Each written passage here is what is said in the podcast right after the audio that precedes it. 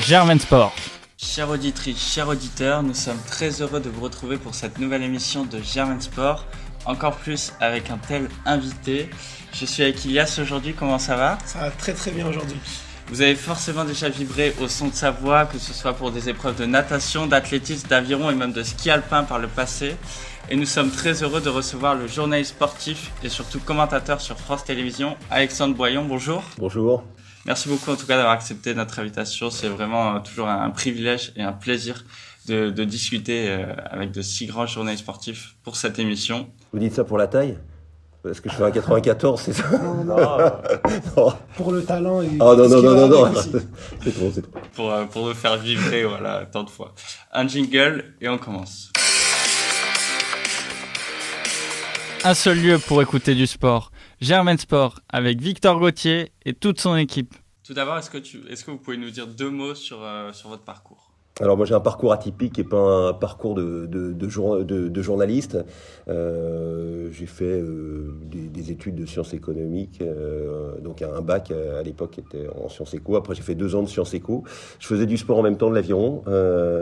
et puis on était obligé de faire l'armée parce que je suis quand même assez vieux. Donc j'ai fait l'armée dans, dans un service qui s'appelait le bataillon de Joinville où il y avait des sportifs de haut niveau. Donc on était une dizaine, une douzaine de rameurs de haut niveau.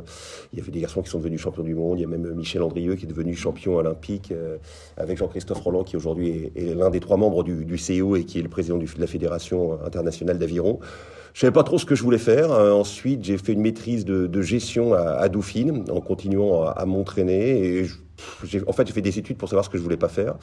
Et je suis parti ensuite sur un troisième cycle en communication euh, à Nantes qui s'appelait, euh, qui s'appelle toujours Sciences Com, euh, qui est une vision assez généraliste dans, la communication, c'est-à-dire au lieu de te, spécifier à bac plus 5, bah, tu, vois plutôt un spectre assez large de la communication.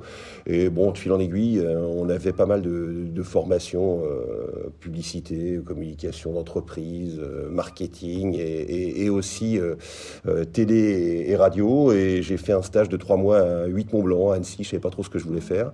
Ça m'a plu et de fil en aiguille, ben, j'ai postulé du côté de, Lille où j'ai travaillé dans une télé locale en sport. Donc comme je venais du sport, euh, euh, je me suis mis là-dedans. Et puis euh, je suis venu travailler un premier été il y a 30 ans à, Stade 2. Je suis revenu en 93 pour la création de tout le sport. Et puis ça fait 30 ans que je suis au service des sports. Euh, donc j'étais pas vraiment préparé pour être journaliste sportif, mais en même temps, quand j'ai toujours aimé le sport, la télé m'amusait. Je pense avoir plutôt du bagou. Et puis, euh, rétrospectivement, je sais que quand j'avais 10 ans, je m'amusais à commenter des matchs de foot, même si aujourd'hui je fais plus du tout de foot. Donc, c'est un truc assez logique, quoi. Et euh, aussi depuis 97, vous commentez l'aviron. Euh, donc c'est un- une discipline par laquelle vous êtes passé à haut niveau avec deux titres de champion de France si je me trompe pas. C'est c'est ce que dit Wikipédia. hein. Non, mais que, c'est- euh, que, que pouvez-vous nous dire sur l'état actuel de ce sport qui n'est pas le plus médiatisé en France, euh, qui est très difficile et dans lequel, euh, dans lequel la France ramène toujours des médailles Alors, Olympiques toujours des médailles, mais c'est de plus en plus dur. Euh, voilà, c'est la différence entre la notoriété et l'image. C'est un sport qui jouit d'une excellente image auprès du grand public. C'est euh, le fair play britannique, c'est Oxford-Cambridge, c'est le dépassement de soi, c'est la conciliation entre le sport et les études. Euh, très souvent, alors c'est lié à, euh, bien évidemment à cette course qu'on appelle the boat race, la course d'aviron, comme si les Anglais euh, considéraient qu'il n'y en avait pas d'autres. Et, euh, et à partir de là, c'est le dépassement de soi, euh, le, le respect, euh, le respect de l'environnement. euh, ce sont aussi des, c'est aussi un effort très très dur. C'est l'école de, de, de l'humilité et de l'humidité. Euh, c'est, punchy, hein, comme, la, comme punchline. Non, mais voilà, c'est, ça. Après, euh, c'est vrai qu'au jeu, il y a, il y a, il y a des médailles euh, qui, qui sont remportées. Il y a un titre de champion olympique pour des garçons en deux de couple, qui sont des garçons qui font des études qui euh, qu'on voit une fois tous les quatre ans généralement. Euh, Il y a des filles qui sont aussi vice-championnes euh, olympiques, euh, qui font des études aussi. Il y en a une qui est kiné en même temps, l'autre qui est maintenant ambassadrice Maubusin, je crois, pour la joaillerie, et puis l'autre qui est ingénieur. Donc voilà, c'est c'est un sport où il faut s'entraîner. C'est il y a une excellente image. La notoriété, en revanche, c'est difficile parce qu'on identifie par rapport à une personne. Si c'est un skiffer, c'est-à-dire quelqu'un qui rame tout seul, on peut l'identifier. Quand plusieurs dans un bateau, on a du mal à savoir qui est qui. Euh, et puis ça fait partie de ces sports qui, euh, qui ne sont pas des sports où on paye pour aller voir euh, les entrées. Et puis il y a un problème aujourd'hui parce que vous êtes soit dans un sport un peu business qui, génère de l'argent ou pas. Et, voilà, bon, c'est un peu toute la problématique aujourd'hui. Hein. C'est l'argent ne fait pas tout, mais, mais ça compte énormément. quand même. Mais en tout cas, vous êtes connu en tant que, en tant que, en tant que journaliste, commentateur sportif sur ces derniers événements majeurs de la décennie, comme lors de ce duplex avec Vincent G au ski. Euh, ah oui, alors ça, ça c'est le petit bout de la lorgnette. Ouais, bien. Voilà, c'est comment, c'est comment on peut. Non, non, mais c'est assez révélateur d'ailleurs d'une époque. C'est-à-dire qu'aujourd'hui, on est euh, dans les réseaux sociaux, bien évidemment, euh, et, euh, et avant, avant la course, euh, je sais plus quelle course c'était. Donc c'était à 20 h Mastart, voilà, c'était Mastart biathlon. Donc 20 h à Pyeongchang, 13 h en France, un dimanche. Je crois qu'il y avait où, je sais plus où. Voilà, il y avait énormément de téléspectateurs et on dit, bah voilà, il y a publicité, euh, on a, vous avez 2 minutes 30. Et au bout d'une minute, on me dit, euh, euh, j'entends quelqu'un qui me lance et on me dit, c'est à toi. Et moi, je me dis non, c'est pas à moi, puisqu'on m'a dit que c'était 2 minutes 30. Et je suis en train de faire un truc au moment où j'ai pas le retour son en plus. Donc voilà, donc effectivement, je fais un Waza qui est, là-dedans, qui, c'est bien, ça, ça, a vraiment marché. Ce jour-là, ce jour-là, j'ai été en top tweet, ex, ex je crois, avec, comment il s'appelait là, le, le président du conseil régional euh, euh, de, Rhône-Alpes. Euh, Vauquier qui, qui, était devant des étudiants et qui avait balancé quelque chose. C'est-à-dire dans les deux cas, on savait pas qu'on était enregistré, et on y était. Bon, bah, voilà, je pense que moi c'était moi politique. Bilan des opérations, bon, bah, ça a fait rire. Et alors en plus, il y a, c'est le moment, c'est le moment de la bascule régulière où on change les présentateurs. Donc il était 13h heure française et c'est le moment où Mathieu Lartaud passe la main à Laurent Luyat. Et j'en entends deux sur le plateau. Donc là, je me dis, mais non, c'est une blague, parce que c'est pas logique qu'il y en ait deux sur le plateau, sauf que c'était pile à 13h. Bon, voilà. Après, j'aurais pu m'en prendre plein la tête. Ça a, été, ça fait plutôt rire, parce que c'est typiquement bêtisier. Et euh, le lendemain, euh, Martin Fourcade gagne, et euh, il y a une question, et lui, il fait, à un moment, il m'imite, il dit, c'est spécial dédicace pour les voyants. Donc là, c'était réglé. S'il avait dit, ouais, c'est quoi ce commentateur qui, qui se permet de dire n'importe quoi, j'étais mort, là, il a été sympa. Donc bon, ça, on me connaît, oui, on me connaît pour ça. Mais c'est super réducteur, quoi. Tu vois, c'est comme, c'est comme si tu disais Nelson Montfort, on vous connaît parce que vous avez interviewé Michael Johnson et il s'est barré alors qu'il était double champion olympique en 96. Non, parce qu'on voulait justement bah, sur cet événement, bien sûr. cet événement pour vous demander comment vous faites pour gérer tout simplement bah, ces imprévus euh, journalistiques qui peuvent arriver. Bah, bah, ça arrive, ça, oui, ça arrive. Mais bon, ça c'est euh, là, c'est le truc, oui, c'est, euh, c'est, faut, faire avec, hein, faut retomber sur ses pieds. Donc après, on a plus ou moins la faculté de l'assumer, de, de, de, faire une pirouette. mais plus globalement, c'est marrant parce qu'on parle là-dessus, là-dessus, mais c'est comment on réagit quand on commente hein, en direct. Euh, parce qu'en fait, on prépare énormément de choses. Tu prépares 250 euh, trucs et euh, tu vas peut-être utiliser les, les 10 stats ou les 10 informations qui vont te servir. Sur le Tour de France, tu as, je sais pas combien de, dizaines de coureurs au départ, peut-être 180. tu ne sais pas qui va gagner. Tu as quand même une idée. Tu sais que si c'est en montagne, c'est pas un sprinter qui va gagner. Et puis au sprint, ça va pas être un, le, le, maillot blanc à point rouge. Mais grosso modo, tu ne sais pas exactement comment. Donc tu te nourris un peu de, de l'histoire des gens euh, et puis il faut sortir la bonne statistique. Euh, tiens, c'est la première fois que, euh, je vais dire une bêtise, qu'un Burkinabé remporte une étape sur le Tour de France. c'est la, sixième, la troisième fois qu'il s'impose dans cette ville. C'est c'est une victoire qui lui permet de, remporter le maillot jaune. C'est un tournant. Voilà. Tu essayes de, trouver des intérêts parce que finalement, pour euh, quand on est commentateur, on accompagne. Les gens disent, ouais, on préfère quand il n'y a pas de commentateur, mais ça, c'est, je pense que c'est de la connerie. Euh, généralement, il y a une, une, musique qui va avec, et puis ça aide un peu à décrypter.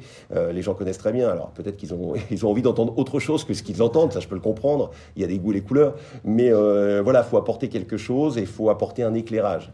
Alors, sur un direct, tu apportes un éclairage, mais tu apportes aussi de la passion, parce que finalement, le, le direct en sport, c'est l'un des derniers moments de direct à la télévision. Quand tu regardes bien la télévision, aujourd'hui, il n'y a plus de direct.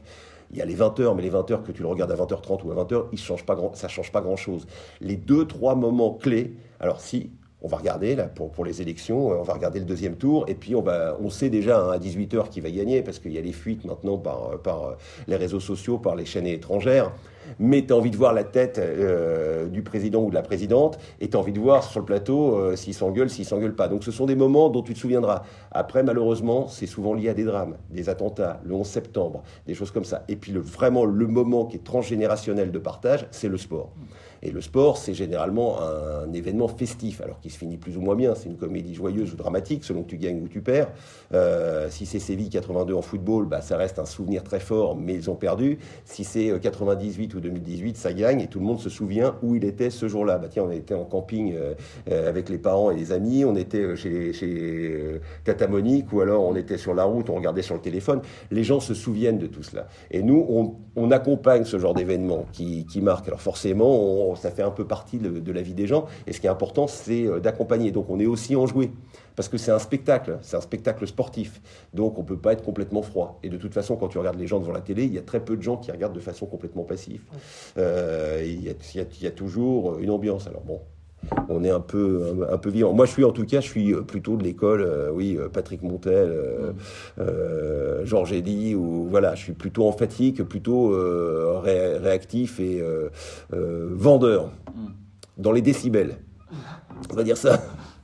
Euh, le journaliste, c'est aussi des, moments improbables. Est-ce que vous avez des anecdotes qui vous viennent en tête, des, moments assez insolites que vous avez pu vivre durant votre carrière bah, il y a des, y a, oui, il y a des moments improbables, mais de toute façon, euh, j'allais dire c'est improbable dans la mesure où tu ne sais pas ce qui va se passer.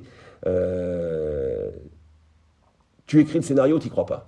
Tu écris le scénario, tu n'y crois pas. Qui peut imaginer, par exemple, que sur la Coupe, de, coupe du Monde 2006, Zidane foutrait un coup de boule à Materazzi. Non, non, mais je suis, très sérieux. qui finisse sa carrière là-dessus. Tu le mets dans un film, tu n'y crois pas. Et ça se passe. C'est du direct. Qui peut imaginer que Usain Bolt, qui est invaincu entre 2008 et 2016, qui a tout remporté, se fasse éliminer tout seul pour un faux départ en 2011 euh, tu vois, à des goûts euh, lors des championnats du monde qui ont lieu, lieu en, Corée. C'est voilà, il y a des il y a des scénarios, il y a des choses incroyables. C'est euh, le gars qui se plante sur la dernière ES, c'est le gars qui qui est qui c'est Michael Chang qui élimine Lendl avec un service à la cuillère, alors qu'il a 17 ans et demi et que l'autre en face, c'est une machine. Voilà. Donc le sport, c'est ça. C'est quand on parle de glorieuses incertitudes du sport, c'est toujours une tarte à la crème, mais c'est quand même une réalité. Il y a un fond de vérité dans tout ça. C'est pas écrit à l'avance.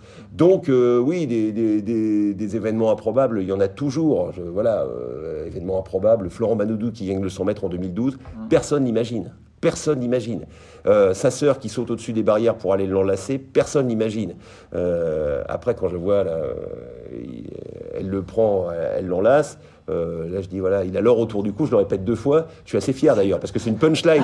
parce que tu, tu lis une première fois, tu dis, putain, ça, ça, claque. Donc voilà, mais ça, c'est pas préparé. Alors les gens me disent après, vous préparez des trucs, tu prépares des stats, tu prépares. Mais ça, c'est pas préparé. C'était improbable. Après, euh, voilà, il y a des choses. Euh, ça, c'est une des victoires les plus improbables. Après, il y, a, parfois des charges émotionnelles qui sont très très fortes. Euh, sur, sur des, des, courses. Par exemple, moi en 2011, j'ai été très ému parce qu'il y avait Jean-Baptiste Grange qui, avait gagné le, les championnats du monde de ski. Et il se trouve que moi, j'étais pas dans le ski, et, voilà, et j'allais au ski à, euh, dans, sa station à Valoir avant, et je l'ai connu, et, il revenait de blessure, donc voilà, il y avait une grosse émotion, il y a eu une très grosse émotion aussi en 2000 quand j'ai commenté euh, euh, les, Jeux Olympiques en aviron avec le titre de Jean-Christophe Roland et Michel Andrieux. Ça faisait 48 ans qu'il n'y avait pas eu un titre en aviron.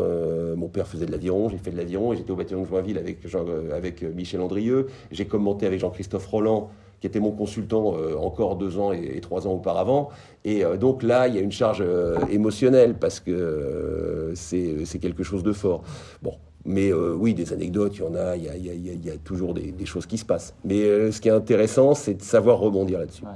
Bonjour Monsieur Bouillon, déjà excusez-moi pour mon retard. Je vous pardonne Alexandre parce que vous vous appelez Alexandre et que c'est et que c'est votre fête le 22 avril. Alors, euh, c'est par là que vous avez commencé en 1997. Euh, on débute par l'athlétisme avec une série de questions sur la natation. Alors, votre plus grand moment en commentaire d'une course de natation? Ouais, je dirais, alors là, c'est euh, le, le, le, le, plus grand, je sais pas, je sais pas. Il y a, c'est-à-dire que Laure Manodou, qui gagne en 2004, c'est, c'est fort aussi, parce que là aussi, ça faisait, ça faisait très, très, très longtemps qu'il n'y avait pas eu de de Français euh, champions olympiques depuis 52 à Helsinki et Jean Boiteux. Donc euh, il se passe quelque chose en plus là. À l'époque, à l'époque, on commence la course sur France 2, il y, a le, il, y a le 20 h et je dois aux 125 mètres basculer pour aller sur France 3. Euh, moi, j'avais fait des sujets sur elle auparavant en disant elle va être très très forte au championnat d'Europe. On fait déjà un direct dans Stade 2 au championnat d'Europe ou à bas le record de France. Et je dis voilà, cette fille-là va être forte. Et, et c'est la première médaille d'or. Donc bon, La fille, personne ne la connaissait à, 7h58 et, à 8h04, c'est devenu une icône du sport français. Donc, première médaille d'or le 15 août, un dimanche soir, 10 millions de personnes qui regardent. 17 ans, la, petite nageuse d'Amberieux. Donc bon, ça c'était fort. Mais alors il y a Alain Bernard qui gagne le 100 mètres, ça avait jamais été fait. Il y a Florent Manodou, c'est pas attendu sur 50 mètres. Il y a Camille Muffat, mais Camille Muffat c'était presque attendu, comme Yannick Agnel. Finalement, la course peut-être la, plus folle, parce que là aussi c'était une première, et puis c'était par équipe, et, et, et, Tuba, les Américains, et Michael Phelps, c'est le relais 4 fois 100 mètres parce que ça revient sur la fin, parce que les Français prennent leur revanche par rapport à 2008 où ils étaient en tête et ils se font, euh, ils se font déborder euh, dans la dernière longueur euh, par, par les Américains. Là, c'est l'inverse. voilà, cette course-là, elle est assez folle. Quoi. C'est, pour moi, ça reste un des plus grands exploits du sport français. Mais après, bon, dire, c'est, c'est toujours pareil. C'est, c'est compliqué de faire une hiérarchie. Est-ce que vous retenez une, une plus belle rencontre que vous avez fait dans ce milieu de la natation? L'athlétisme. Les belles rencontres, t'en as plein de belles rencontres. Donc t'as as des gens aussi qui, sont d'immenses champions et qui, euh, qui, peuvent paraître sympas, qui ne sont pas forcément. Euh, mais euh, non, par exemple là, le, tiens, je vais te donner le dernier exemple. Mon, mon dernier coup de cœur, mais c'est même pas un coup de cœur parce que je le connais depuis 4 ans, c'est Arthur Baucher qui est athlète paralympique, qui, est, euh, donc, a un problème euh, de dégénérescence au niveau de la moelle épinière, qui a du mal à marcher, qui a remporté trois titres paralympiques, qui, euh, qui a fait quatre médailles. c'est un garçon qui a 21 ans, il a vraiment souffert physiquement, c'est-à-dire que sa maladie euh, dégénère. Aujourd'hui, il, est euh, en permanence en train de marcher avec des béquilles. Euh, il, dit lui-même, je pense que je finirai en fauteuil roulant et puis en, fauteuil et puis il fera même des courses en fauteuil en ski après. c'est ce qu'il dit. Et puis c'est pas comment ça va évoluer. Et quand tu l'écoutes, il y a une maturité, il y a une volonté, il y a un, message. Alors c'est pas parce que c'est pas larmoyant, hein, c'est pas parce que il est en handisport, mais lui il me dit voilà, moi enfin il nous dit je suis contre la maladie. Quand je fais de la musculation, voilà, euh, j'essaye d'être plus fort et la maladie aussi. Et c'est celui qui sera le plus fort. J'essaye de la repousser. Euh, il fait preuve d'une maturité, d'une force mentale. Et puis il a, un sourire. C'est quelqu'un qui te donne de l'énergie parce qu'en plus, euh, oui, ses contraintes, les contraintes physiques et, ce qu'il subit, ça n'a rien à voir avec nos petites contrariétés de tous les jours. alors après, je veux pas faire du misérabilisme hein, parce que justement, moi, j'essaye de commenter les, les Jeux paralympiques comme les Jeux valides. je veux pas rentrer dans le pathos. Euh, parce que pour moi c'est des sportifs et c'est du sport avant tout. Mais euh, lui, franchement, je, l'écoute et je me dis, c'est voilà, avant d'être, c'est ce que dit Stéphane Diagana avec son entraîneur, c'est avant d'être champion olympique ou champion du monde, il faut être d'abord champion de soi-même. Et c'est un mec qui est champion de lui-même et, c'est une vraie leçon de vie. Quel est le nageur et la nageuse que vous admirez le plus? C'est compliqué de dire ça. Est-ce que tu vas plus admirer, euh, je sais pas moi, une, Elodie Laurenti qui est championne paralympique mais qui, a un handicap très fort voilà. Après, si on se limite au palmarès, c'est Michael Phelps. Bah, là, en plus, j'ai eu une chance incroyable. Moi, je suis arrivé sur la natation en 97. C'est-à-dire en 96, au jeu, il n'y avait pas de médaille. Je crois qu'il y avait euh, deux Français euh, en individuel qui, qui étaient finalistes au jeu. Euh, C'était Franck Esposito, quatrième. Et puis euh, Xavier Marchand, le père de Léon Marchand, qui, qui, qui, est en train de tout casser et qui va être une grande star de la, de la natation. Euh, et moi, je suis arrivé en 97 à Séville. Il y a eu des médailles. Le titre pour Franck Esposito, Julien Sicot, Xavier Marchand. Et puis une petite nageuse qui s'appelait Roxana Maracineanu. L'année d'après, elle est championne du monde. C'est la première fois qu'il y a une Française ou un Français champion du monde en natation. Donc moi, j'ai commenté ça. Après, euh, il y a eu Laure Manodou en 2004. J'ai eu la chance de connaître ça. Alain Bernard, champion olympique du 100 mètres. Euh, les champions olympiques du 4 x 100. J'ai connu la génération. Donc Alain Bernard, Yannick Agnel, Camille Muffin, Camille Lacour, Fred Bousquet. Enfin, c'est-à-dire que même les autres, qui auraient été des stars dans les années 70, hein, euh, euh, les Hugues Dubosc, les Fabien Gillot, bah, on, les connaît, on les connaît moins, alors qu'ils ont un palmarès incroyable. C'est euh, l'âge d'or de la natation, et puis bien sûr Florent Manodou. Donc tout ça, c'est c'est quelque chose d'incroyable, mais ouais, c'est Michael Phelps, il est arrivé en 2001. Il avait 15 ans, moi je me souviens, euh, quand il remporte son premier... Même en 2000, il avait 15 ans en 2000, pardon, et c'est le plus jeune de, l'équipe américaine, il fait cinquième de la finale du 200 mètres papillon, il est champion du monde en 2001, et puis euh, je l'ai commenté jusqu'en 2016. C'est-à-dire que tous ces titres mondiaux en grand bassin ou titres olympiques, euh, ces 23 titres olympiques, j'ai pu les, les, commenter. Donc, ouais, 23 titres olympiques, c'est pas rien, même si on peut, on peut en, remporter plusieurs. Lui, il en a remporté 8 dans les Jeux de, de 2008. mais voilà, pour moi, c'est c'est au-dessus, c'est au-dessus de tout le monde. C'est au-dessus de tout le monde, mais attention, c'est dans la natation, hein, c'est en palmarès. Parce qu'après, euh, tu prends un Usain Bolt qui est trois fois champion olympique du 100 mètres, du 200 mètres. En plus, le charisme est, encore un cran au-dessus. Bolt, il y a un truc, c'est que c'est un peu comme Phelps, c'est une syllabe. Donc tu peux le prononcer dans n'importe quelle langue. Mais Usain Bolt, il fait un 96, le mec, il déconne avant le départ, il fait ça. C'est le, gars, il est, juste génialissime, quoi. C'est en termes de marketing, de, de sport, à tout.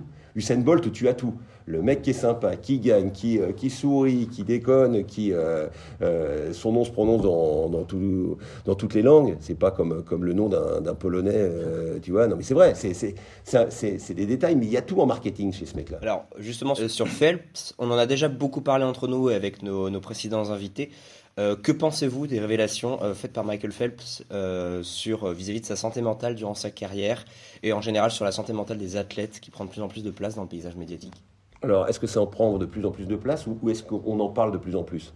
Parce que moi, je pense sincèrement, et j'en parlais, c'est avec Stéphane Diagana, lui qui est un gars très équilibré, euh, généralement, un sportif de haut niveau, c'est quand même pas quelqu'un de normal. Moi, c'est ce que je dis toujours, il faudrait les découper pour voir comment ils sont faits.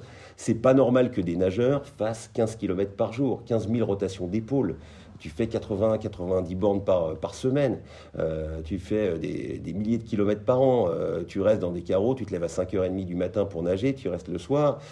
c'est pour, c'est, tu vois, t'es, un peu comme un, hamster dans sa roue, quoi, dans, une piscine de 25 ou de 50 mètres. Donc, au, départ, c'est le sport de haut niveau, c'est fait pour des, des gens exceptionnels exceptionnels, c'est-à-dire qui répondent pas à la norme. et puis à l'intérieur, il y a euh, parfois des failles. Mais on sait que les failles, c'est ce qui fait aussi euh, parfois se dépasser parce qu'on veut prendre une revanche, parce qu'on veut trouver un équilibre ailleurs. C'est vrai, euh, dans le sport. Qui est, une forme d'art, mais c'est vrai aussi dans la culture les écrivains, on dit souvent les écrivains sont tourmentés, euh, les comédiens vont chercher euh, euh, au fond d'eux des, sentiments, des sensations qu'ils ont. je ne te parle pas des, des peintres ou des ou, d'autres, ou des sculpteurs, mais, euh, mais voilà, donc euh, moi ça, ça, me, ça me surprend pas. La différence c'est qu'on en parle. Lui après, euh, on sait très bien qu'il était hyperactif quand il était jeune, il a, il a eu des problèmes avec son père, il est tombé dans... Il peut tomber dans une addiction, mais finalement faire du sport, c'est de, de, de, haut niveau, c'est une addiction. Voilà, après si tu fais pas ça, tu peux tomber dans d'autres addictions. bon, alors moi je trouve que c'est encore une addiction saine. Il faut savoir pourquoi tu fais du sport. Il y a plusieurs choses dans le sport. Il y a le sport de haut niveau, aller chercher la performance, se dépasser, aller plus loin possible. Ce qui, pour le corps, te pousse vraiment à la limite de la limite, c'est comme une Formule 1. Euh, et il y a l'activité physique. Ce qui est bon pour le corps, c'est l'activité physique. L'activité physique, c'est pas forcément de courir un marathon toutes les deux semaines. Euh, euh, c'est faire son jardin, c'est marcher, c'est euh, faire 5000, 8000 pas par jour, c'est monter ses escaliers à pied, c'est aller nager de temps en temps, c'est pas forcément se mettre dans le rouge. Voilà. Mais après, je trouve que c'est bien que lui, il en parle. il y a aussi une pression qui est forte par les sponsors, par, euh, par l'environnement, par euh, beaucoup, beaucoup de gens. Aujourd'hui, quand on voit, mais bon, à tous les niveaux, c'est-à-dire que la pression elle est très forte. Ce qui est exceptionnel, c'est euh, qu'est-ce que, enfin, c'est pas anormal de pas être champion olympique. C'est exceptionnel de l'être il y en a un sur 7 milliards, qui, sur 8 milliards, qui est champion olympique du, 100 mètres. Euh, voilà. Alors en plus, quand tu tombes sur Usain Bolt, c'est emmerdant parce que tu sais que voilà, euh, il y a beaucoup plus fort que toi. Mais euh, aujourd'hui, tu vois, on est dans une société où il faut être tout de suite tout en haut. Bah non, tout le monde n'a pas le gabarit de les compétences de Michael Phelps, de, le gabarit d'Ian Thorpe. Tout le monde s'appelle pas Usain Bolt. tout le monde n'a pas la détente de LeBron James, sa force ou, Michael Jordan, quoi, tu vois, ou s'appelle Zidane. Donc faut faire avec. Mais euh, c'est vrai qu'il y a beaucoup de pression de sponsors, de l'environnement, des entraîneurs. Euh, euh, les gens commencent jeunes. On se dit aussi il y a peut-être un moyen de gagner sa vie. Peut-être qu'en football, il y a des, des mômes de 10 ans, 12 ans. Bah, c'est des vaches à lait pour les parents, pour certains, en se disant bah, tiens, mon fils, s'il passe le, le, cut et qu'il devient joueur, l'exemple, c'est aussi d'aller dans un club où on va faire un contrat avec à six chiffres. Et, et c'est peut-être pour ça aussi qu'il y a énormément de pression vis-à-vis des entraîneurs, vis-à-vis des arbitres, et qu'aujourd'hui, certains clubs, comme aujourd'hui la CBB, décident de fermer ses portes parce que les éducateurs se font gueuler dessus par les parents, parce que les arbitres se font taper. Euh, c'est une, une, vraie question, c'est une question de société, quoi. je suis désolé, je suis un peu bavard, je suis un peu long. Non, non, non mais euh, je vais vous dire un truc. À l'école, j'étais puni parce que je parlais trop et trop fort. Maintenant, on me paye pour ça, donc j'en profite. Ah, d'ailleurs, vous payez combien On verra ça. Ça sera un café. Euh, justement, sur les consultants que vous avez eu à vos côtés, est-ce que vous avez des, qui, certains qui vous ont particulièrement marqué, que vous retenez Aussi la question qu'on se pose sur la natation, c'est il est comment euh, Philippe Lucas en vrai? Euh... ouais, Il est musclé.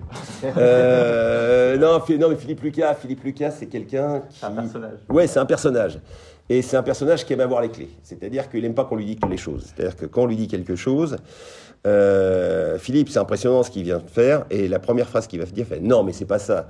Il est très impressionnant. C'est-à-dire que déjà, il se met souvent en opposition pour avoir les clés, pour avoir voilà. Donc il rentre dedans. Ça fait partie du personnage. Je pense, et c'est pas parce qu'on a eu des classes ou des, des, des, des, conneries ensemble et on s'entend super bien, mais je pense qu'il est meilleur quand il est invité que quand il est consultant.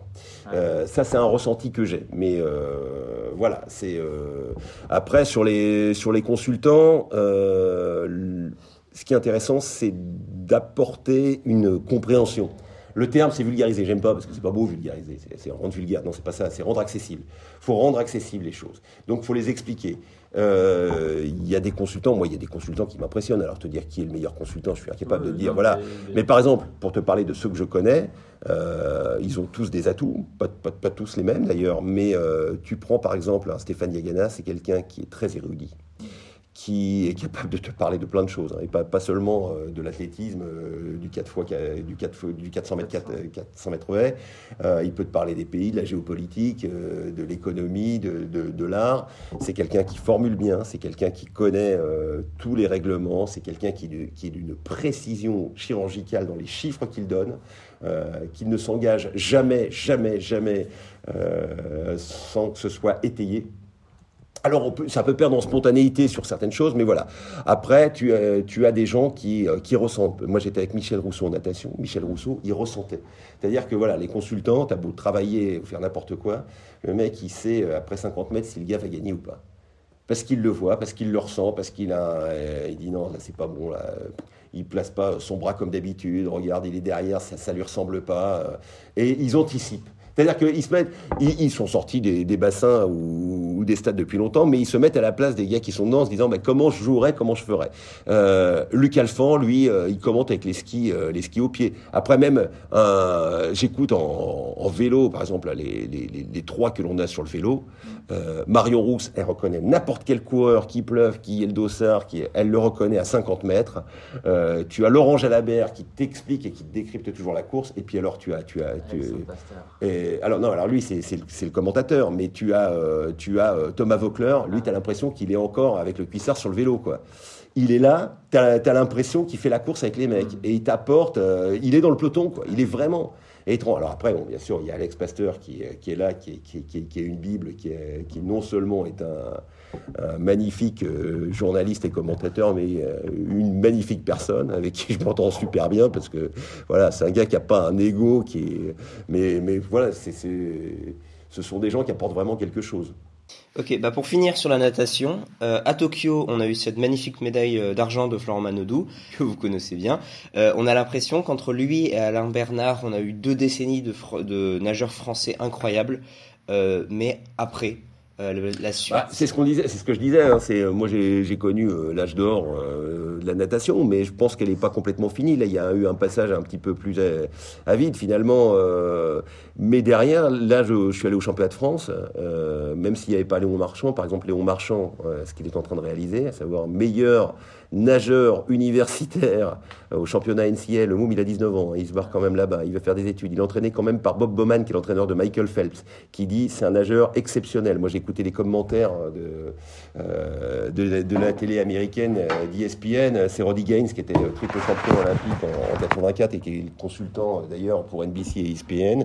Il me dit, mais, il dit, mais ce, nageur est exceptionnel. Il bat, alors c'est pas un record du monde, c'est la meilleure performance mondiale en bassin de 25 yards, parce qu'en universitaire, sauf les années olympiques, on, nage en 25 yards, euh, de Caleb Dressel sur, euh, tu vois, sur, sur 204 nages. C'est c'est monstrueux. Et il n'a que 19 ans. Voilà. Donc lui, je pense qu'il va venir, qu'il va faire des trucs énormes. En eau libre, il y aura des gens qui sont bien. Il y a des là en ce moment à, l'INSEP, il y a une génération. Peut-être que pour 2024, ça sera un peu juste, mais je voilà, ça ça frémit, ça ça va plus barboter maintenant. Ça, vraiment, ça va repartir, je pense. Ben, merci beaucoup euh, pour ces réponses sur la natation. On va passer rapidement au ski alpin. On a quelques questions. Euh, vous avez commenté cette discipline de 2007 à 2017 sur France TV avant de passer le relais à Alexandre Pasteur, que l'on retrouve aussi sur le cyclisme et l'athlétisme. Donc Ilias, tu aurais une première question? Ouais, on va commencer bien évidemment par, euh, Clément Noël, qui a rapporté justement la seule médaille d'or en ski alpin à Pékin. Et justement, pour vous, qu'est-ce qu'on peut dire de sa prestation à seulement 24 ans? Ah bah, il est fort. Mais bon, là, après, faut, faut voir avec Alex qui est, qui est sur le ski, parce que moi, je me suis retrouvé sur le ski, en fait, parce qu'il y avait un, un, commentateur. Oui, non, mais il y avait, non, non, il y avait un, autre commentateur qui s'appelait Patrick Naff, qui malheureusement est décédé en 2006. Et euh, à France Télévisions, bon, il y avait, euh, on a fait un, tour d'horizon pour savoir qui pouvait commenter. Il y avait Christophe Joss qui était chez nous, mais qui était parti. Euh, Alex Pasteur était sur Eurosport, donc moi j'ai récupéré le ski avec Luc Alphon, qui voulait aussi commenter avec moi, et donc je m'y suis mis. Et quand Alex Pasteur est venu, comme je considère que c'est la voie du, ski et qu'il fait ça magnifiquement et depuis des années, moi j'ai laissé ma place sur le ski parce que je trouvais que c'était c'était le meilleur et que c'était complètement légitime. Donc ça s'est fait, euh, voilà. Et euh, à un moment, faut, faut, faut. Moi, je me suis pas dit qu'est-ce que je perds. Ou voilà, je me suis dit qu'est-ce que peuvent, qu'est-ce que, peuvent gagner les téléspectateurs, qu'est-ce que peut gagner la chaîne, qu'est-ce que peut gagner le sport, euh, voilà. Et j'ai trouvé ça normal. donc voilà, après, euh, euh, sur Clément Noël, c'est un gars qui a un talent incroyable. Alors bien évidemment, c'est en trompe-l'œil parce que cette année, il a eu pas mal de sorties et c'est finalement peut-être son année la plus difficile depuis 2-3 ans. Mais c'est un gars qui a déjà un nombre de victoires incroyables en slalom, qui, quand il arrive en bas, est, largement devant. il réinvente le, ski. Il a, il a des segments très très grands, beaucoup plus grands que, Jean-Baptiste Grange, mais il a une douceur, une précision. Euh, voilà, c'est un, un, gars qui, qui est très fort. Maintenant, le ski alpin, il y a toujours un paramètre, hein, c'est ce que vous diront les, skieurs, ils sont toujours euh, euh, plus impressionnés par quelqu'un qui gagne le gros globe de cristal qu'un champion du monde ou qu'un champion olympique. Pourquoi? Pour une bonne et simple raison, c'est que c'est la course d'un jour. Ça dépend du dossard, ça dépend de l'état de la piste, ça dépend de l'évolution, et, voilà. Mais euh, Clément Noël, c'est quelqu'un qui, euh, qui va gagner, alors peut-être pas le gros globe, parce que ça sera compliqué, il est trop dans les épreuves techniques, mais le, globe de, slalom, et puis qui, va avoir un paquet de, victoires. Euh, ça c'est certain, ça va être le Français qui va gagner le plus de victoires en slalom, je pense. Alors pour le reste, on a eu de très belles performances de Johan Claret et Mathieu Fèvre, mais euh, des jeux plus compliqués pour la délégation française. Euh, pas de médaille pour Perrine Lafont, ni Alexis Pinturo ou Tessa Worley. Euh, que pensez-vous du présent et de l'avenir du ski français après ces JO en demi-teinte? Alors, ouais, demi-teinte, moi, je sais pas, une médaille d'or, une médaille d'argent, une médaille de bronze, c'est pas demi-teinte, hein, par rapport, voilà. le... C'est pas forcément celle qu'on attendait. Oui, c'est ça. C'est pas celle qu'on attendait, mais à l'arrivée, tu vois, c'est comme en, natation. Je me souviens, moi, en 2007, t'as Laure Manodou qui est la meilleure nageuse du monde. Elle remporte 5 euh, des 6 médailles françaises de mémoire. Euh, oui, 5 des 6 médailles françaises, euh, et dont les titres et tout. Et puis en 2008, elle est au fond du trou. On se dit, on va se planter. Bah non, après, ça fait 6 euh, médailles au jeu, euh, parce que tu vois Alain Bernard, tu vois euh, Amaury Levaux, tu vois Fabien Gillot, Fred Bousquet, Hugues Dubosc. Donc, tu vois, c'est faut voir le bilan. Moi, je trouve que c'est plutôt rassurant d'ailleurs de voir que les têtes d'affiche quand elles sont pas là, il y en a d'autres qui prennent des résultats. Après, euh, Tessa Worley, bon, bah, elle n'a pas réussi là-dessus, mais elle, gagne quand même la Coupe du Monde de, de géant en féminin. La vraie déception cette année, et je pense que c'est lui d'ailleurs le, premier déçu, euh, c'est Alexis Pinturo, qui gagne le gros globe l'an dernier. Je crois que cette année, il a fait qu'une deuxième place. Il fait qu'un podium cette année, c'est un truc de dingue. Quoi. Personne ne l'aurait imaginé. Je pense que c'est le vainqueur de la Coupe du Monde qui l'année suivante fait de loin le plus mauvais résultat. Donc, euh, mais c'est pas en demi-teinte. Perrine Lafont, bon, elle a eu un, caramel quand même euh, qui, à mon avis, l'a marqué. Euh, ça, chute en décembre. bon, la perd. Après, là où je suis déçu, c'est Ben Cavé, parce que finalement, elle quatrième, c'est logique. Ben Cavé quatrième par rapport aux Japonais. Je pense que comme il y a un jugement, ça aurait mérité une médaille. Ça aurait vraiment mérité. C'est pas parce que c'est pas cocorico, hein, c'est en toute objectivité. Hein. tu vois, Ben Cavé aurait eu la médaille troisième et l'autre, je te dirais, bon bah tant mieux pour la France, mais c'est vrai que euh, l'autre s'est fait peut-être avoir. Donc euh, non, les résultats, ils sont plutôt, euh, plutôt corrects, et même chez les femmes, je vois, elles étaient au fond du trou, et là en descente, il commence à y avoir du monde avec Miradoli qui arrive, qui a gagné une Coupe du Monde, il y a, ça commence à, revenir. On passe à Clé Ignace? Exactement on a vu, il y a quand même une certaine, on va pas dire préférence, mais quand même une certaine admiration pour Bolt. Je pense qu'on l'a tous en réalité au vu de, au vu de ce qu'il fait, au vu de ce qu'il propose tout simplement. Euh, mais en athlétisme, pour vous, euh, quel est le record euh, du monde que vous avez préféré commenter? Alors, bah, attends, je vais dire un truc. Je crois que les records du monde. Ah, si, si, si, si, j'en ai commenté un. Alors, c'était, à, Tokyo, je veux pas dire de, de bêtises, c'est celui du 400 mètres masculin. Euh, Warholm, je crois que c'est, je crois que c'est moi qui le commente, Warholm. Euh, ouais, ouais, quand, quand il descend là sous le 46, c'est un truc de dingue avec Stéphanie Yagana, parce que je te dis ça parce que je faisais la natation en même temps, le pentathlon, l'eau libre et tout, mais euh, c'était un truc de dingue, c'est un truc de dingue. Alors bon, voilà, je vais te dire c'est celui-là parce que j'en ai pas commenté 150 000 non plus, mais euh, non, après les performances que que, que, j'ai préférées, euh, c'est avec Patrick Pontel quand, quand Renaud Lavilloni est champion olympique en 2012. alors c'est pas un record du monde, mais c'est un c'est un truc, tu vois, c'est euh, faut pas se limiter au record du monde. Puis tu as des, performances, euh, tu vois, Mélina Robert Michon euh, qui, est deuxième, c'est un, exploit aussi. Ça dépend du parcours du champion.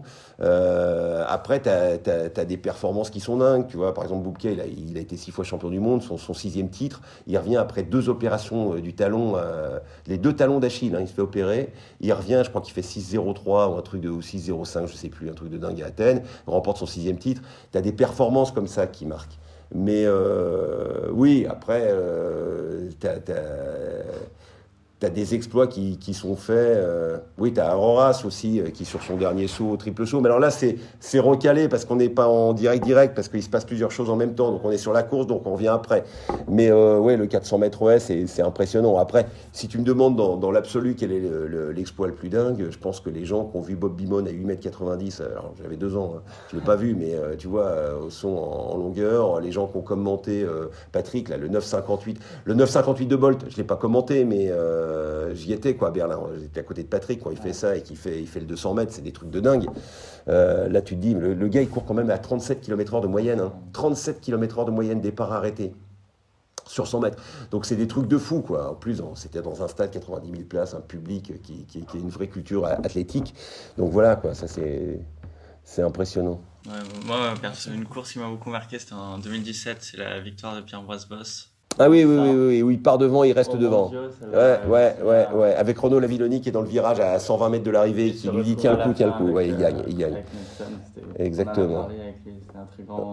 Une info qui a été révélée hier soir, c'est l'américaine Alison Felix qui va prendre sa retraite à la fin de la saison. Euh, c'est une grande page de l'athlétisme qui se tourne puisqu'elle est, euh, c'est l'athlète féminine euh, la plus titrée de l'histoire en compétition majeure. Je suis pas sûr que ce soit la plus connue. Non, c'est sûr, ça c'est un des peut-être des défauts de l'athlétisme, un manque de visibilité. Non, parce qu'elle a gagné beaucoup de titres en, en, relais. Oui, mais voilà, elle en a gagné beaucoup en relais. Donc euh, voilà, après c'est une vraie belle histoire parce que euh, ça veut dire qu'elle a duré très longtemps, elle n'a pas un, un, un, gabarit musculeux. Euh, et puis elle revient de grossesse, on sait que aussi bah, son sponsor l'a lâché. voilà, elle représente des, des, des vraies belles valeurs. Euh, donc c'est bien qu'elle soit là. En plus, ça va être aux États-Unis. Euh, je pense que si les championnats du monde s'étaient déroulés euh, ailleurs, que, que, que, dans son pays, elle n'aurait pas été forcément jusque-là. Mais c'est une belle, une belle façon de conclure. Quoi. Ce, ce, sont des belles histoires, mais de toute façon, il y en a plein des belles histoires en athlète. Hein. Alors jusqu'où ira Armand Duplantis? Ah bah ça je sais pas. jusqu'où, jusqu'où? Déjà il est très haut. Et 6, mètres 20, euh, champion olympique, champion du monde, euh, champion d'Europe, il, a déjà tout gagné le gars. Mais il est, euh, voilà, c'est, pour moi C'est une forme de boubka, pas mécanique. Parce que pour nous, c'est un petit peu le sportif de notre génération. Ouais, ouais, non, non, non, mais c'est pour ça. C'était, on se dit, ouais, il y a Usain Bolt qui se barre, mais qui peut y avoir derrière? Moi, je trouve que du plantis. alors, alors, bien sûr, c'est pas pareil, c'est pas du 100 mètres, mais ce qu'il est en train de faire, c'est extraordinaire. Euh, tu prends euh, Warhol, c'est un truc. Alors, c'est du 400 mètres. Les, les... Parce que les gens, faut pas, faut pas se gourer. Hein. Euh, les gens, ils savent trois trucs. Hein. Euh, combien ils ont couru un jour sur 100 mètres Combien ils ont sauté en longueur Combien ils ont sauté en hauteur Voilà. C'est voilà. C'est si on vous demande ça, vous savez. En revanche, si je vous demande à combien vous avez lancé le marteau de 7 kilos euh, deux, bah, personne va, va me répondre, ou la perche, on a une idée, on se dit oui, c'est haut avec une perche, mais, euh, mais ceci dit, c'est bien d'avoir des têtes d'affiche, parce que euh, quand, Bolt est parti, ça fait du mal, c'est comme quand Carl Lewis, c'est comme quand en tennis, tu vas te retrouver bah, sans, sans Federer, Nadal et Djokovic. Alors, t'en as d'autres qui arrivent derrière, hein, mais on construit des, champions aussi, on market. tu vois, Alcatraz, Zverev, Tsitsipas, voilà, il y, en a d'autres qui sont là, il y, en a qui arrivent. Euh, mais je sais pas, moi je sais pas. Moi, je pense qu'il peut euh, s'y mettre 25, après s'y mettre 30, je ne me rends pas compte. Je me rends pas compte. On a l'impression qu'il a tellement une facilité, même de la marche sur les barres. Ouais, mais il faut pas banaliser l'exceptionnel. Surtout pas. C'est-à-dire que c'est pas parce qu'il le fait, et puis on sait qu'il y a des champions qui peuvent taper des records pendant euh, trois records en trois mois, et puis après, euh, c'est fini, et voilà. C'est vraiment énorme si personne l'a fait. Parce que c'est vrai qu'on se souvient, fin 2013, Eurosport avait sorti un, un, top 10 ou un top 20 des, des records du monde euh, qui est qu'il était improbable de voir tomber dans les années à venir. Et le premier, c'était le record de Boubka. C'était avant que. Ah, je pense pas que c'était Boubka? Ouais, c'était le premier. Ah, ça me paraît bizarre, moi. non, parce que moi, honnêtement, le, le, premier record que je t'aurais dit, là, en 2013, ce sont les lancers féminins parce que euh, c'était à une époque où il y avait des Allemandes de l'Est et où il y avait des Soviétiques euh, qui étaient euh, stéroïdés à mort. Et on sait très bien que les, stéroïdes anabolisants aidaient déjà les garçons, puisqu'il y, a des, il y a des records, tu vois, je crois que c'est Schultz au, disque messieurs, c'est 74 mètres, ou des choses comme ça, je crois. mais Lisovskaya, au poids féminin, on, en est très, très, très, très loin, parce que les stéroïdes anabolisants, ce sont des hormones masculines qui ont plus d'impact sur les femmes que sur les hommes. Alors, le record du poids masculin a été battu. Donc, on peut se dire que, bon, pourquoi pas. Euh, non, à Doha, ils sont à 3 en, 1 cm. Non, non, non. Mais, euh, mais euh, ouais, les, les, lancers de poids féminins, et d'ailleurs, je me pose la question de savoir s'il ne faudra pas changer peut-être les poids. quoi. Bah, d'ailleurs, on, le fait, on le fait artificiellement avec les chaussures. Parce que honnêtement, le record, les records de, de corps 47-60 euh, euh, sur 400 mètres ou de Krakowicz-Vilova sur, euh, sur, sur 800 mètres, tu te dis c'est c'est intouchable. Alors maintenant avec les nouvelles chaussures, avec les nouvelles, tu vois, ça peut éventuellement changer. Même sur le marathon. ah bah oui, le marathon là, aujourd'hui on est. Ouais, ouais, ouais, donc bon, il y a ces choses là, mais ça n'aide pas sur les lancers de la même façon. Et il euh, faudrait peut-être changer les poids comme ils l'ont fait en haltérophilie en changeant les catégories parce que il y a des trucs qui posent un peu problème quand même. Je vois pas bien euh, comment euh, les, records des Est-Allemands et des, Soviétiques, records féminins, peuvent, être approchés. Voilà, c'est pour ça. Mais euh, oui, Boubka, c'était très fort. Après, Boubka, je pense que s'il n'avait pas fait le calcul centimètre par centimètre pour gagner de l'argent, il aurait pu peut-être aller à 6,20, tu vois. Euh, s'il avait tenté systématiquement 6,20, 6,22, peut-être qu'il les aurait passés. Hein après, c'était pas, les mêmes pas le même, Et puis, c'était pas le même matériel non plus. C'était pas euh, les mêmes pistes. C'était pas. Il y a plein de choses. Est-ce qu'on peut s'attendre à un dernier baroud d'honneur quand même de la Villénie au prochain championnat du monde en Oregon? Oui. Oui, oui, mais euh, aller chercher le titre olympique, il faudrait, il faudrait que, faudrait que Duplantis se plante, euh, sans mauvais jeu de mots. Il faudrait que les Américains, qui, il y en a deux qui sont au-dessus de 6 mètres, soient pas là. Euh, ah mais c'est ben, oui non mais t'as Nielsen ils sont deux hein. il y a même même Kendricks maintenant il est il est plus parmi les meilleurs américains euh, Brass qui revient bien le champion olympique de Rio euh, c'est-à-dire qu'aujourd'hui à moins de 5,95 sur une grande compétition je vois pas bien quoi alors bon il peut y avoir du vent il peut y avoir beaucoup de choses mais euh, c'est toujours pareil c'est comme euh, comme Bolt euh, Bolt, quand, quand, il court en 9,58, avec le deuxième étant 9,78, il a une marge incroyable. C'est pareil avec Duplantis. Donc il peut se planter, hein, il peut se passer n'importe quoi, tu peux te blesser, tu peux mal retomber, tu peux, euh, mais il faudrait qu'il y en ait plusieurs et que lui soit pas blessé. Et puis on en parlait avec Stéphane Diagana tiens, hier justement, euh, il a quand même 36 ans et, il y a peut-être un Américain qui a été médaillé dans une compétition médaillé euh, au-dessus de 36 ans, mais c'est super rare. Donc un baroud d'honneur, oui déjà faire ça, ce qui fait moi immense respect, hein, mais, ça va être de plus en plus dur. Euh, pour l'athlétisme français, le bilan était quand même plus compliqué à Pékin et qu'une seule médaille d'argent pour euh, Kevin Mayer. Est-ce qu'il y a des Français que vous pensez qui pourront briller pour Paris 2024 ou des jeunes qui vont arriver euh, peut-être un peu plus tard du coup euh, que cette échéance? Ouais, alors bon, déjà il y en a une, Cyrilla euh, Samba Maïla, qui a, qui, a, gagné le titre mondial sur 60 mètres haies, qui est entraînée par Teddy Temgo, qui a, qui a battu le record de France. Alors c'est du 60 mètres haies, mais elle a, elle a, la vitesse, elle a la technique, elle a 22 ans, c'est la plus, plus, jeune championne du monde française de l'histoire en salle.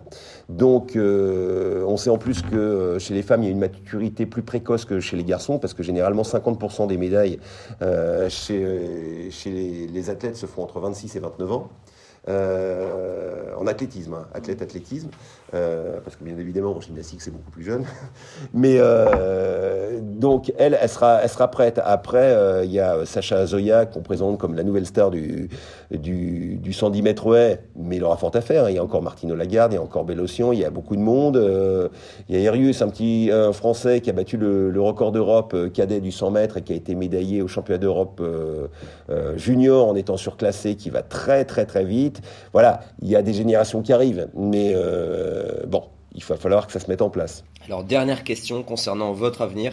Euh, vous avez encore de belles années devant vous. Comment vous envisagez votre avenir est-ce que vous avez des rêves ou des objectifs en particulier? Bah, C'est continuer à m'éclater dans ce que je fais.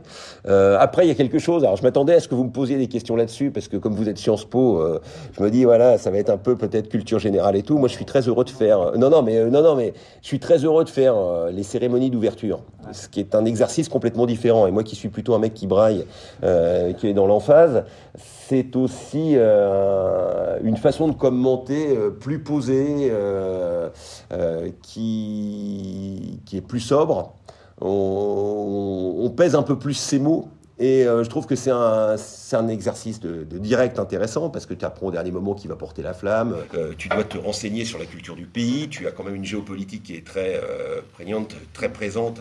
Là, on l'a vérifié surtout à Pékin où, où, le 4 février, bah, pour la cérémonie d'ouverture des Jeux, il y avait Poutine. Pour le 4 mars, les Russes n'étaient plus là pour les Jeux paralympiques. Donc tu te retrouves dans ce contexte-là géopolitique. Tu, tu as 200 pays sur les Jeux d'été qui défilent. Donc il faut te renseigner sur tous les pays, mais tu ne peux pas faire que le nom des porte drapeau, tu peux pas faire que du Wikipédia en disant euh, ah bah voilà, euh, voici le Nigeria, le pays le plus, plus, peuplé euh, d'Afrique. voici, tiens, San Marin qui derrière le Vatican et Monaco est la plus, le plus petit pays au monde. tu vois, non, c'est euh, tiens, l'Inde, qui, euh, qui est le deuxième pays le plus peuplé, et puis c'est un paradoxe parce que le nombre de médailles est, est très faible pour ce Et pays. Première en athlétisme, Exactement, ouais, alors avant, mais même, même en hockey sur, sur gazon, où ils étaient les, euh, les rois, comme les Français en handball ou, ou les, les Hongrois en, en, polo, en water polo, euh, ils étaient même plus qualifiés. Donc tu vois, tu rentres là-dedans, tu essayes d'avoir après euh, des, des, histoires, des anecdotes. Alors bon, par exemple, euh, la Suisse, euh, bah, bien évidemment, à chaque fois, tu dis, bah, voilà, c'est le château de Verdi où se trouve le, le, le siège du CIO à, à, Lausanne et où est enterré Coubertin. C'est aussi le, le, seul pays qui a un drapeau carré, même si les autres sont rectangulaires. Pareil pour le Népal, c'est le seul drapeau, tu sais. tu, tu trouves des anecdotes, tu, quand les gens arrivent, sur les vêtements, sur les tenues, sur... parce qu'il faut, faut, garder l'attention des gens. Et puis il faut, faut, se partager aussi entre euh, l'historien euh, qui, qui s'occupe de, de, de l'histoire du pays euh, et de la politique à côté, qui est ton consultant, euh, la, le présentateur ou la présentatrice qui est là, et puis moi je suis plutôt sur tout, l'aspect euh, sportif, mais ça c'est très intéressant à faire c'est super intéressant. Parce que j'espère simplement, bah, c'est ouais, de pouvoir le faire à Paris. Tu vois, là, être sur la scène, ça, c'est le rêve d'une vie quand même. Ça arrive tout, tout, tout, tous les 100 ans, enfin, c'est pas arrivé depuis 100 ans, et tu te retrouves sur France Télévisions. Tu peux faire les Jeux Olympiques, les Jeux Paralympiques. Je peux, euh, si je peux faire la cérémonie d'ouverture, de clôture, d'être sur, sur, la natation, peut-être un peu d'athlé, des trucs comme ça, mais ouais, non, ça va. Après, je sais pas, je sais pas, je sais pas comment va évoluer le service public, je sais pas ce que ça va devenir, je sais pas si on fera appel à moi, mais je vais essayer de tout faire pour, pour essayer de rester dans la place, quoi. Ouais, merci beaucoup. Là, merci à vous. C'est tout pour cette émission, vraiment. Merci beaucoup, Alexandre Boyan, d'avoir pu venir vous déplacer. Et c'est vraiment un plaisir, un honneur euh, d'avoir pu. Euh, enregistrer Ah, cette merci émission. à vous, merci à vous. Merci beaucoup. Merci. Merci, Merci à Alexandre vous. Boyon, merci à nos auditrices et à nos auditeurs et on se retrouve très vite sur les ondes de Radio Germaine. Radio. Radio. Radio. Radio Germaine.